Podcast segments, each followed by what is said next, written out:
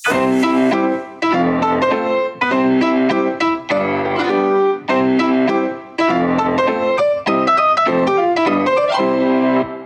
príbehy, ktoré počujete v tomto podcaste sú pravdivé. Mená môžu byť pozmenené a upravené. O ľudské, ktorá nechcela vyzdravieť. Prišli raz klauni do nemocnice. Obliekli si klaunskú rovnošatu a nasadili si nosy červené ako práve odtrhnuté jahody. Doktor Bublanina vytiahol klobúk, čo vždy skrýva nejaké prekvapenie. Okolo krku si prehodil dva fonendoskopy, lebo čím viac fonendoskopov, tým viac zdravia. Po podnos si mrmlal pesničku, aby mu nôžky pekne klopkali v rytme. Zatiaľ nič nenasvedčovalo tomu, že zažijú jeden z najzvláštnejších zážitkov svojho klaunského života. Na štvorke vás čaká asi 10-ročná myška. Vyhrkla na nás pani doktorka. A vôbec, ale že vôbec už nie je chorá. Včera ju prepustili. Klauni vytvarovali z pier písmeno O a pani doktorka sa šibalsky usmievala. No viete, ležala tu celý týždeň a tešila sa, že vás stretne. Počula od kamaráta, tiež nášho bývalého pacienta, ako chodíte do nemocnice zabávať deti a keď sa včera dozvedela, že už je zdravá a má ísť domov, tak sa rozplakala a povedala. Ja nie som zdravá. Ja tu musím ostať ešte aspoň jeden deň. Zajtra majú prísť klauni a ja ich chcem veľmi vidieť. Ľudská šla domov, ale museli jej slúbiť, že na druhý deň sa môže vrátiť a stretnúť klaunov. Prišla, prezliekla sa do pyžamka, ľahla si do postele a čakala. A klauni klaunovali, ako by ani prestať nemali. Smiali sa rodičia, smiali sa doktori, smiali sa klauni. A ľudská sa smiala tiež. Veľmi. Klauni sa prezliekli. Z nosov si zložili nosy, stále červené ako čerstvo otrhnuté jahody. A keď kráčali po nemocničnej chodbe domov, mrmlal si doktor Bublani na pesničku a jeho nohy klopkali v šťastnom rytme do kroku.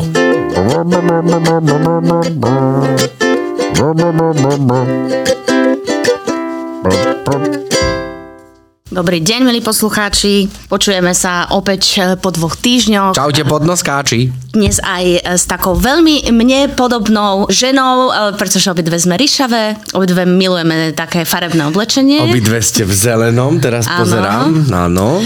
Ale náš host mal krásny fialový kabát. To sú také farby, čo tak ryšavým pristanú. Áno?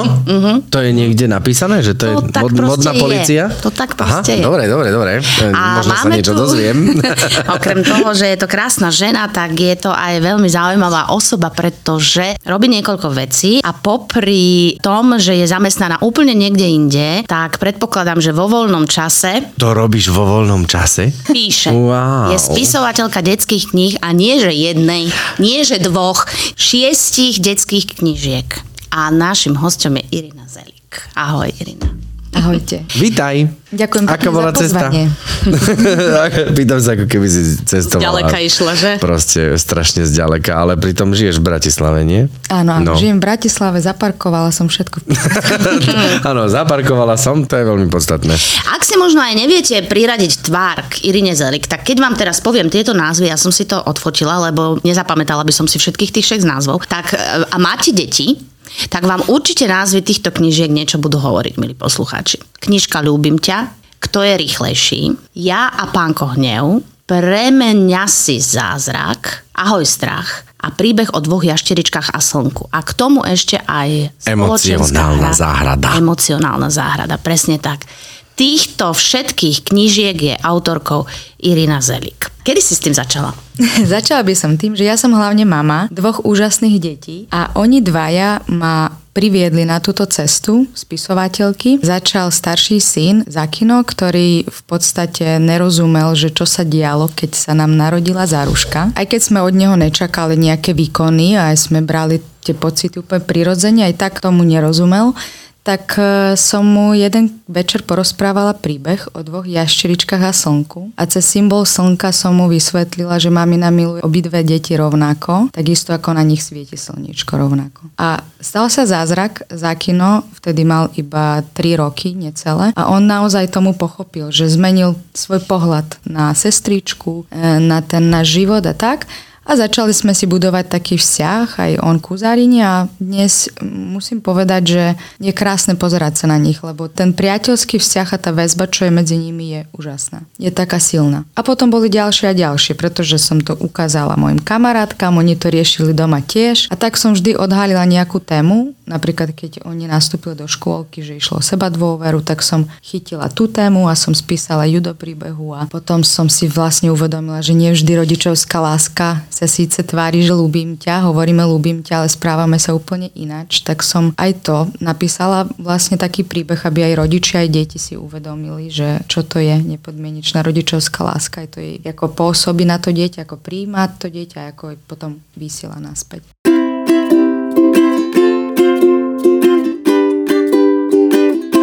Každá tá knížka, keď som si už len podľa tých názvov a keď som si tie popisy pozerala, tak sa naozaj týka nejakej silnej témy spojenej s nejakou emóciou a práve s tým, čo tie deti zvyknú v tom, eh, hlavne možno tom preškolskom veku, zažívať a čo sa ich vie ako keby veľmi dotknúť. Takže je tam presne strach, seba dôvera, hnev, hnev presne tak, súrodenecká láska, láska rodiča. Takže naozaj si zobrala také tie nosné kľúčové témy, ktoré sa naozaj že týkajú všetkých rodín v podstate. A ako si presne povedala, je veľmi dobre, keď sa to odkrýva a keď sa to cez ten príbeh nejakým spôsobom dostane von, že sa to tak vie lepšie uchopiť ako taká téma. Vlastne áno, lebo tá knižka je iba akoby taký nástroj, aby otvorila priestor na tú komunikáciu. To znamená, že veľakrát mi napíše aj rodič, že mal aha momenty, že sa tam našiel uh-huh. a že vidí tam aj svoju akoby tú časť toho príbehu, že je to také vlastne vzdelanie medzi dieťaťom a rodičom.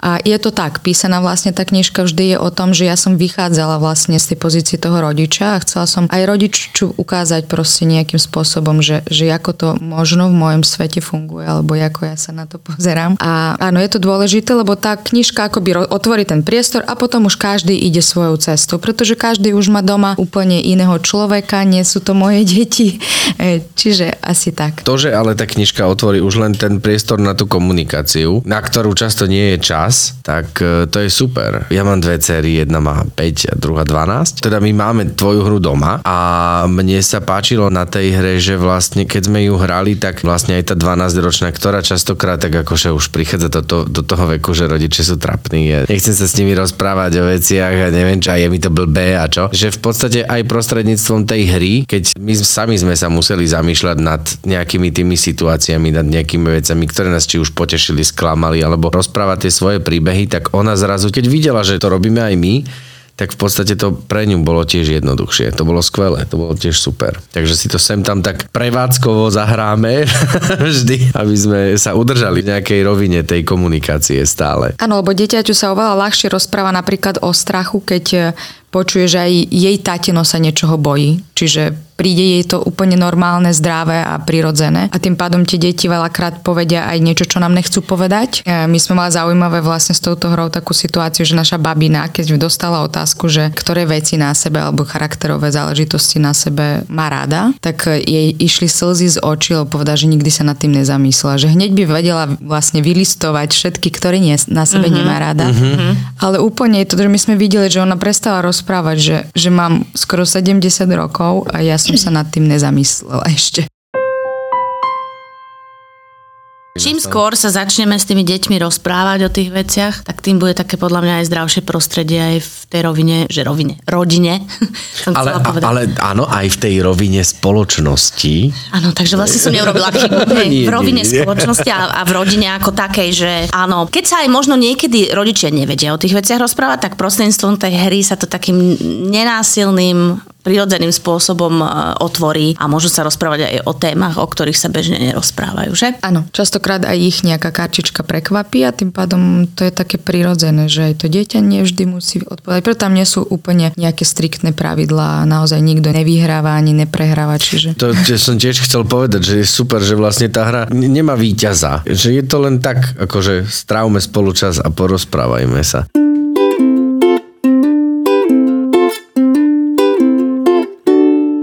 Mňa zaujíma, lebo to neviem a chcel by som sa spýtať, že čo robíš? Teda okrem toho, že píšeš, že či si sa cez nejakú tvoju prácu možno dostala k tomuto nápadu, alebo či tvoja práca podporovala niečo také, alebo že, no čo robíš?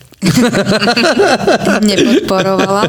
Ja pracujem v nadnárodnej organizácii a zastupujem e, takú expertskú pozíciu v, na finance, na účtovníctve, na accountingu a vlastne to je skôr taká analytická práca, ale samozrejme ja mám aj takú tú kreatívnu časť v sebe, aj keď som si robila nejaké testy, tak sa dosť akoby oni vyrovnávajú. Čiže vyslovene k tomu písaniu ma viedla tá situácia s mojim synom a potom následne som zistila, že to viem. Mm-hmm. Čiže týmto chcem povedať, že akoby tie talenty treba neustále hľadať, skúšať a oni niekde sú, že dá sa ich akoby nájsť aj v neskoršom veku. Ale je pravda, že som chodila ako dieťa do divadla a aj potom, aj keď som bola trošku väčšia, aj sme si skladali pesničky. Aj malujem také obrazy momentálne iba pre seba, pre úzke okolie, ale áno, je to tam. Tu kreativitu si v sebe mala ako keby od malička, len si sa na to nezameriavala. Niekde to, niekde to v tebe driemalo proste. Áno, ale to vychádzalo z toho, že vlastne tá línia nejakej kariéry alebo tak, tým, že pochádzam z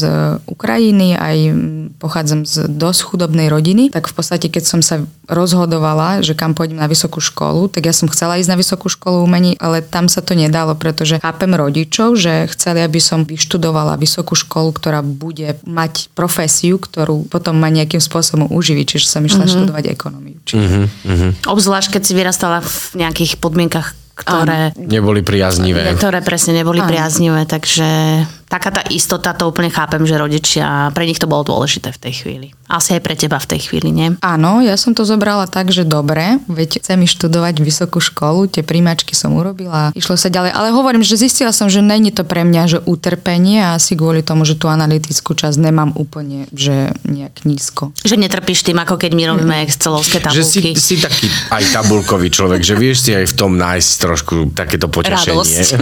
že no teraz to urobím dobre, že táto tabulka vyzerá fakt super. Záleží od projektu, však ja, ja som robila aj automatizácii nejakých, nejakých robotov som navrhovala, akože my máme tam naozaj že taký vysoký oh. level tých uh, akoby excelovských záležitostí, Aha. není to iba tabulky. Ale áno, určite netrpím a niektoré projekty sú veľmi, veľmi zaujímavé a vlastne tá korporácia dáva priestor na to, aby človek sa vyvíjal už keď nie kreatívne, tak vlastne analyticky. Uh-huh. To sú naozaj také dva odlišné póly, že? Čo je super ktoré sa v tebe stretli. Tak to je dobré, že si našla ten priestor na to seba vyjadrenie aj prostredníctvom toho umenia.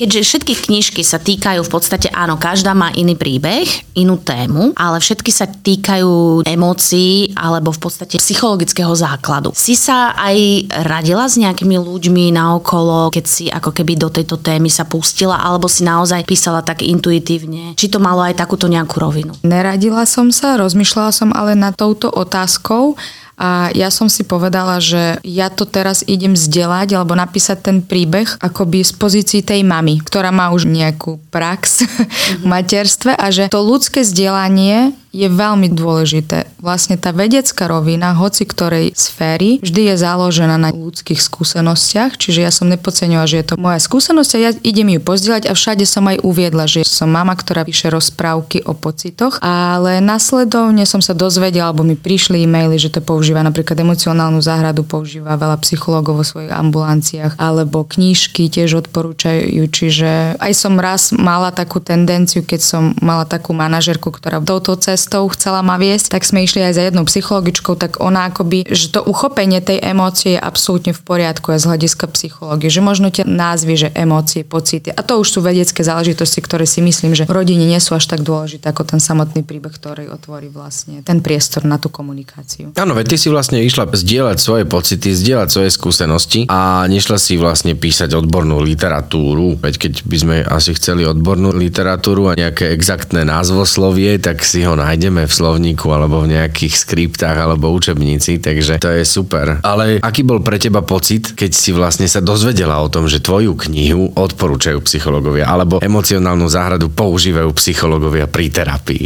No, naposledy som sa stretla na univerzite, kde moja školiteľka alebo tá profesorka prišla za mňou a povedala, že to používa v ambulancii. Tak som bola taká milo prekvapená, až som sa tak akože prirodzene hambila, že to bolo také, že uh. Mm-hmm. A bolo to veľmi príjemné, naozaj. Je to radosť. Keby som chcela povedať, že aký to je pocit, je to taká radosť. Že asi som sa trafila. Radosť a není to tak trošku aj hrdosť, že vlastne, keď sa na to pozriem z pohľadu tvojej otázky, Katka, tak vlastne sa na to pozrieme opačne, že ty vlastne si svojimi dielami a svojou hrou pomohla dotvoriť ten napríklad, nazvíme to liečebný proces. To je super, nie? Alebo pomohla dať nejaké nástroje a prostriedky prostredníctvom, ktorých oni môžu pomáhať ďalej. Áno, skôr je to taký nástroj, pretože oni, mm-hmm. tam sa nedá úplne odhadnúť, čiže oni akoby, viem si aj predstaviť, že ako emocionálnu záhradu používajú, ale hrdosť neviem. ja som skôr s tou radosťou, lebo Hej. pre mňa hrdosť taký, že byť hrdý, ten pocit akoby není mi úplne taký e, Blízky. blízky. Mhm. Mhm, chápem.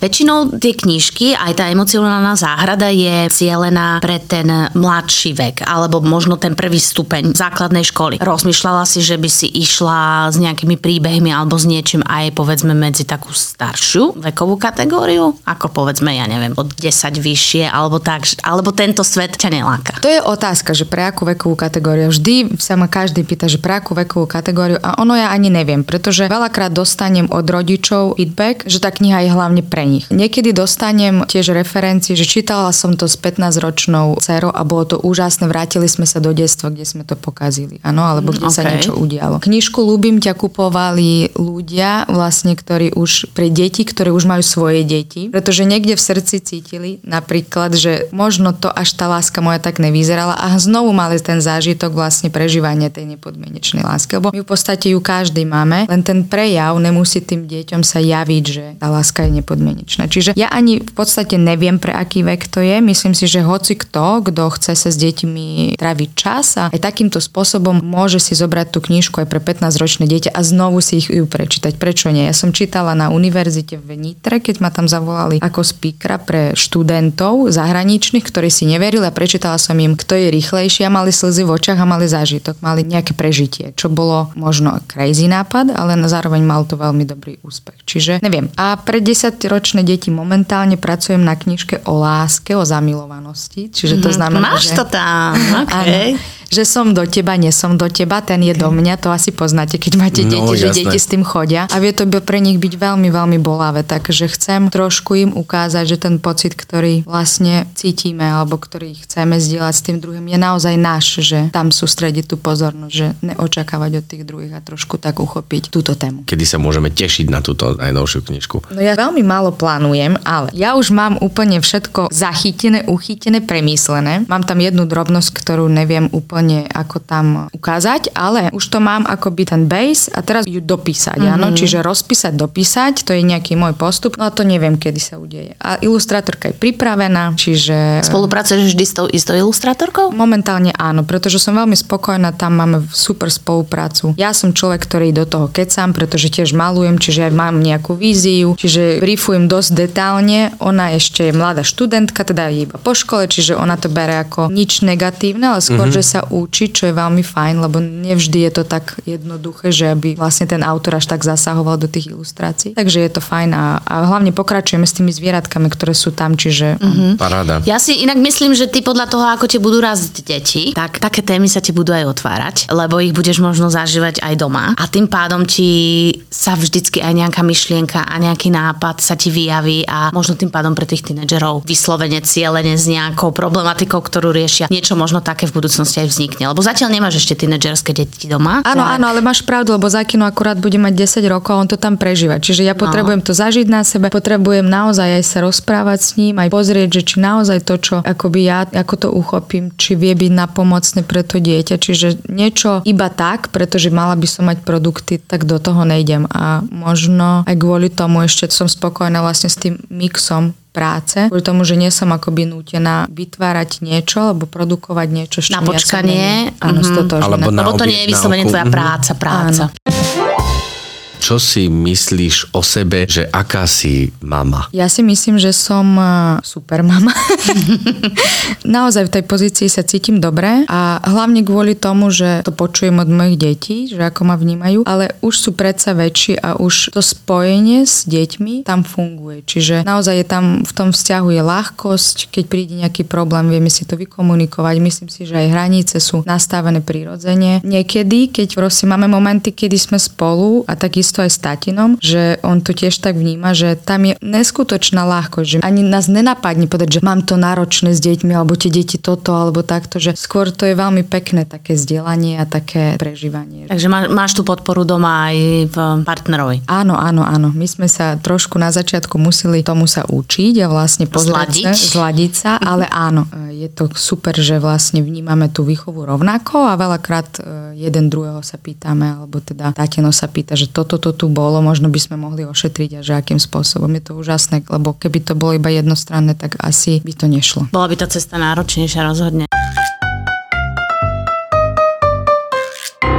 Neviem, či môžeme o tom hovoriť, ale viem, že teraz práve vytváraš, a možno si to už aj medzi časom dokončila, meditácie. Môžeme o tom hovoriť už? Áno, môžeme. Tak povedzme o tom. Jej, poďme. No, takže ja mám už napísané dve meditácie, ktoré už momentálne sú aj na Spotify a už nejaké obdobie vlastne sú k počutiu. Neviem, či to je správne sklonené. Dajú sa vypočuť, Áno, ako ich nájdeme vypočuť. na Spotify. Pod môjim menom Irina Zelika, tam vlastne sa dá nájsť e, tie dve meditácie. Načítala ich Helenka Krajčiová. Je to úplne pre mňa zážitok, pretože ona tak veľmi láhodne, tak anielsky k tomu pristúpila. Je to dobre počúvanie a písal hudbu Emil Smoliga, čo je tiež vlastne veľmi, my sme si sadli. No a teraz je najnovšia, ktorú sme dokončili a tá už odišla, ten request vlastne do tej spoločnosti, ktorá distribuje tú hudbu. Čiže za niekoľko dní by to malo byť na Spotify znovu. A na hudba. čo tá meditácia slúži? Ono tie deti tiež, takisto ako my dospelí, veľakrát venujú pozornosť myšlienkam mm-hmm. pred spaním a není to úplne zdravé. Čiže to je prvá rovina, že vlastne odpútať sa od myšlienok, pripraviť sa na spánok, nech ten spánok je Skľudniť zdravý. sa trošku. Áno, mm-hmm. skľudniť sa, ale vlastne odpojiť sa hlavne od tých myšlienok, nech to tam nejde neustále. A druhá rovina, tam si, som si to tak vymyslela, že vkladám nejaký message vlastne, alebo teda niečo, čo chcem tým deťom povedať. Keď ide o motýle, tak chcem povedať, že sú úžasné bytosti také, ako sú. Pri tejto poslednej napríklad hovorím o odvahe, kedy niekedy odvahu vnímame, že niekto iný môže za náš úspech alebo za to, že sme sa k niečomu odvážili. A skôr im ukázujem akoby to, že tí ostatní prichádzajú nám do života na to, aby rozsvietili v nás tú odvahu, sílu a lásku, že aby sme si neprestávali veriť. A to isté robíme my aj im. Čiže vždy na konci vedie ten príbeh, lebo ten príbeh je taký ľahký, nič sa tam strašne nedieje, je to celé také vzdušné by som povedala, ale zároveň vždy tam riešim nejakú tému. A tá prvá úplne tak to je o tom, že keď naozaj dieťa nevie pustiť myšlienky, tak vlastne púšťa balóniky a ten drak mu hovorí, že vlastne to sú tvoje myšlienky a že teraz ich nepotrebuje, že zajtra bude nový deň. Čiže také uvoľnenie pre to dieťa. Takže svojej cere môžem pred spaním zapnúť Spotify a pustiť Áno. To je 5-ročnej určite. Irinu Zelik a Dorotka sa potrebuje niekedy skľudniť. Máme teraz novú metódu, že vlastne staršia dcéra, 12-ročná, nespí s telefónom v izbe. Lebo doteraz to bolo tak, že aj si teda nejakým spôsobom ho nosila k sebe do izby a tam si ho dala na nabíjačku a ja som častokrát ráno uvidel, že mala telefón pod vankúšom na nabíjačke. No, to je úplne- Mala úplne, no, že pri no. sebe. Hovorím, Hanka, pre pána, teraz i bože, keby počúvala podcast, zabijem. A Že to... Máme napríklad také, že chce, aby sme počkali, kým zaspí. Tak ja teda čakám, kým zaspí, no ale niekedy sa po hodine som sa išiel pozrieť do izby a ona stále hore na mobile. Tak hovorím, že nie toto. Toto nie. Si to Tak zatrhol. Sa... No akože dohodli sme sa. Musím zase povedať, že veľmi neprotestovala čo som sa tiež trošku čudoval. Ale neprotestovala a má ho teda v obývačke na nabíjačke, vždy si povieme, dobre Hanka, 10 minút odlož telefón späť, že tiež je tam taká tá tendencia aj z mojej strany. No, ale mladšia nespí s telefónom. Nie, No, mladšia... tak tej môžeš pustiť meditáciu. máme rozprávky, si počúvame alebo rozprávame, tak vyskúšam meditáciu, vidíš. To je dobrý tip, ani som nevedel, že niečo také je vôbec O, už je. dostupné. Už je. Asi není veľa meditácií pre deti, že? Či robila si si taký prieskum? Sú nejaké, ale skôr iba v tom, že iba tak do toho oddychu, že bez toho ako Bez toho message. Áno, message. Tak vážení podnoskáči, Irina Zelik, Spotify, meditácia pre deti okamžite stiahnuť do knižnice. Ja viem o tebe, že ty teraz v tomto zrelšom našom už veku, dospeláckom, hej, tak som to myslela. Ježiš, tak si začala zase, že zrelšo, ešte Tak, sa do- opravila. tak nemáme 20, vieš, nemáme 20. Sme Ale už... ani 60. Nie, preto hovorím zrelý, pekný vek. No, veď, Vieš, dobre. Nebudem to viacej rozpýtovať. Dobre, hej? dobre. Takže v tomto našom veku si sa rozhodla, že ideš ešte študovať. Áno. A typni si, čo by asi Irina mohla No, študovať. Policajnú akadémiu? O, skús, tec. Nie, je to psychológia? Je to tak. Wow! Čo som vyhral? Čo som vyhral? A to je normálne denné štúdium? Že nie, není, Ďalkové, ďalkové. Ďalkové štúdium, ale že není to univerzita tretieho veku. Nie. No, dobre. Pre Boha. Dobre. No veď to som sa presne, že... Veď teraz si povedal, že nie Boha. sme ešte v tom veku. No veď A som sa len potreboval uistiť. že one, nie, normálne študuješ diálkovo psychológiu, v ktorom si teraz ročníku? V druhom ročníku, čiže tento rok budem končiť druhý roč, čiže normálna, akože klasicky študujem na univerzite od nuly. A tvoj deň má tiež 24 hodín, hej? Áno, vyzerá, že teda e, korporát, veľké projekty, píšem, e, a tvorím e, meditačné podcasty, som mama, mám dve deti, žijem s manželom rodinný život, študujem na vysokej škole. Vidíš, dá sa to. Dá. Wow. Dá sa to. Čo ťa nejakým spôsobom e, motivovalo sa prihlásiť teraz na psychológiu? Lebo predpokladám, že asi si nechceš otvoriť vyslovene nejakú svoju ambulanciu psychologickú, lebo to trvá nejakých 10 až 11 rokov. Alebo je toto tvojim cieľom? Alebo čo bolo cieľom, že si sa prihlásil? Ono je to zaujímavé, že tam cieľ nie je. Okay. A vtedy človek naozaj oveľa viac je slobodnejší, aj ten zážitok z toho štúdia je absolútne iný. Čiže ono to tam nebolo, Proste len chceš. len chcem v rámci svojho nejakého rozvoja, chcem vidieť, ako to vníma veda. V podstate však psychológia ako vedecká disciplína je veľmi mladá a zaujíma ma to. A to ja som vždy bola taký študijný typ, ale teraz to má úplne inú rovinu, lebo keď som študovala prvú aj druhú výšku, tak to bolo také, že ako to iba oklamať, hej? A teraz to je ako by si nájsť čas, že naozaj sa naučiť. A teraz človek je skôr sklamaný, keď ten čas si nenájde. Tak to si naozaj študijný typ, keď študuješ tretiu vysokú školu. Áno. Wow. Ale toto je prvá, ktorú naozaj chceš. Aj tie som chcela, však som študent. Dobre. ja len žasnem. Irina, ďakujeme ti, ďakujeme ti veľmi pekne a verím, že vzniknú ešte krásne veci z tvojich rúk. Prajem ti myšlienok. krásne dokončenie bakalárskeho štúdia, krásne dokončenie magisterského štúdia, krásny výber štvrtej vysokej školy, krásne nahrávanie ďalších eh, Meditácií množstiev napríklad? meditácií a, a, A možno aj ďalšiu hru. pre novú knižku. Možno aj ďalšiu hru. Alebo novú hru. A teda deti budú rásť, tak predpokladám, že nové knižky budú vznikať. Budeme sa na to tešiť, dúfam, že sa budete tešiť aj vy, podnoskáči, naši milí. Dúfam, že si sa cítila príjemne s nami. Chceš Veľmi. ešte nejakú múdru myšlienku na záver povedať? Želám nám pekný deň a pekný život. Tak, ďakujeme. O dva týždne podnoskáči, čaute. Ďakujem Ahoj. krásne za pozvanie. Yeah, yeah.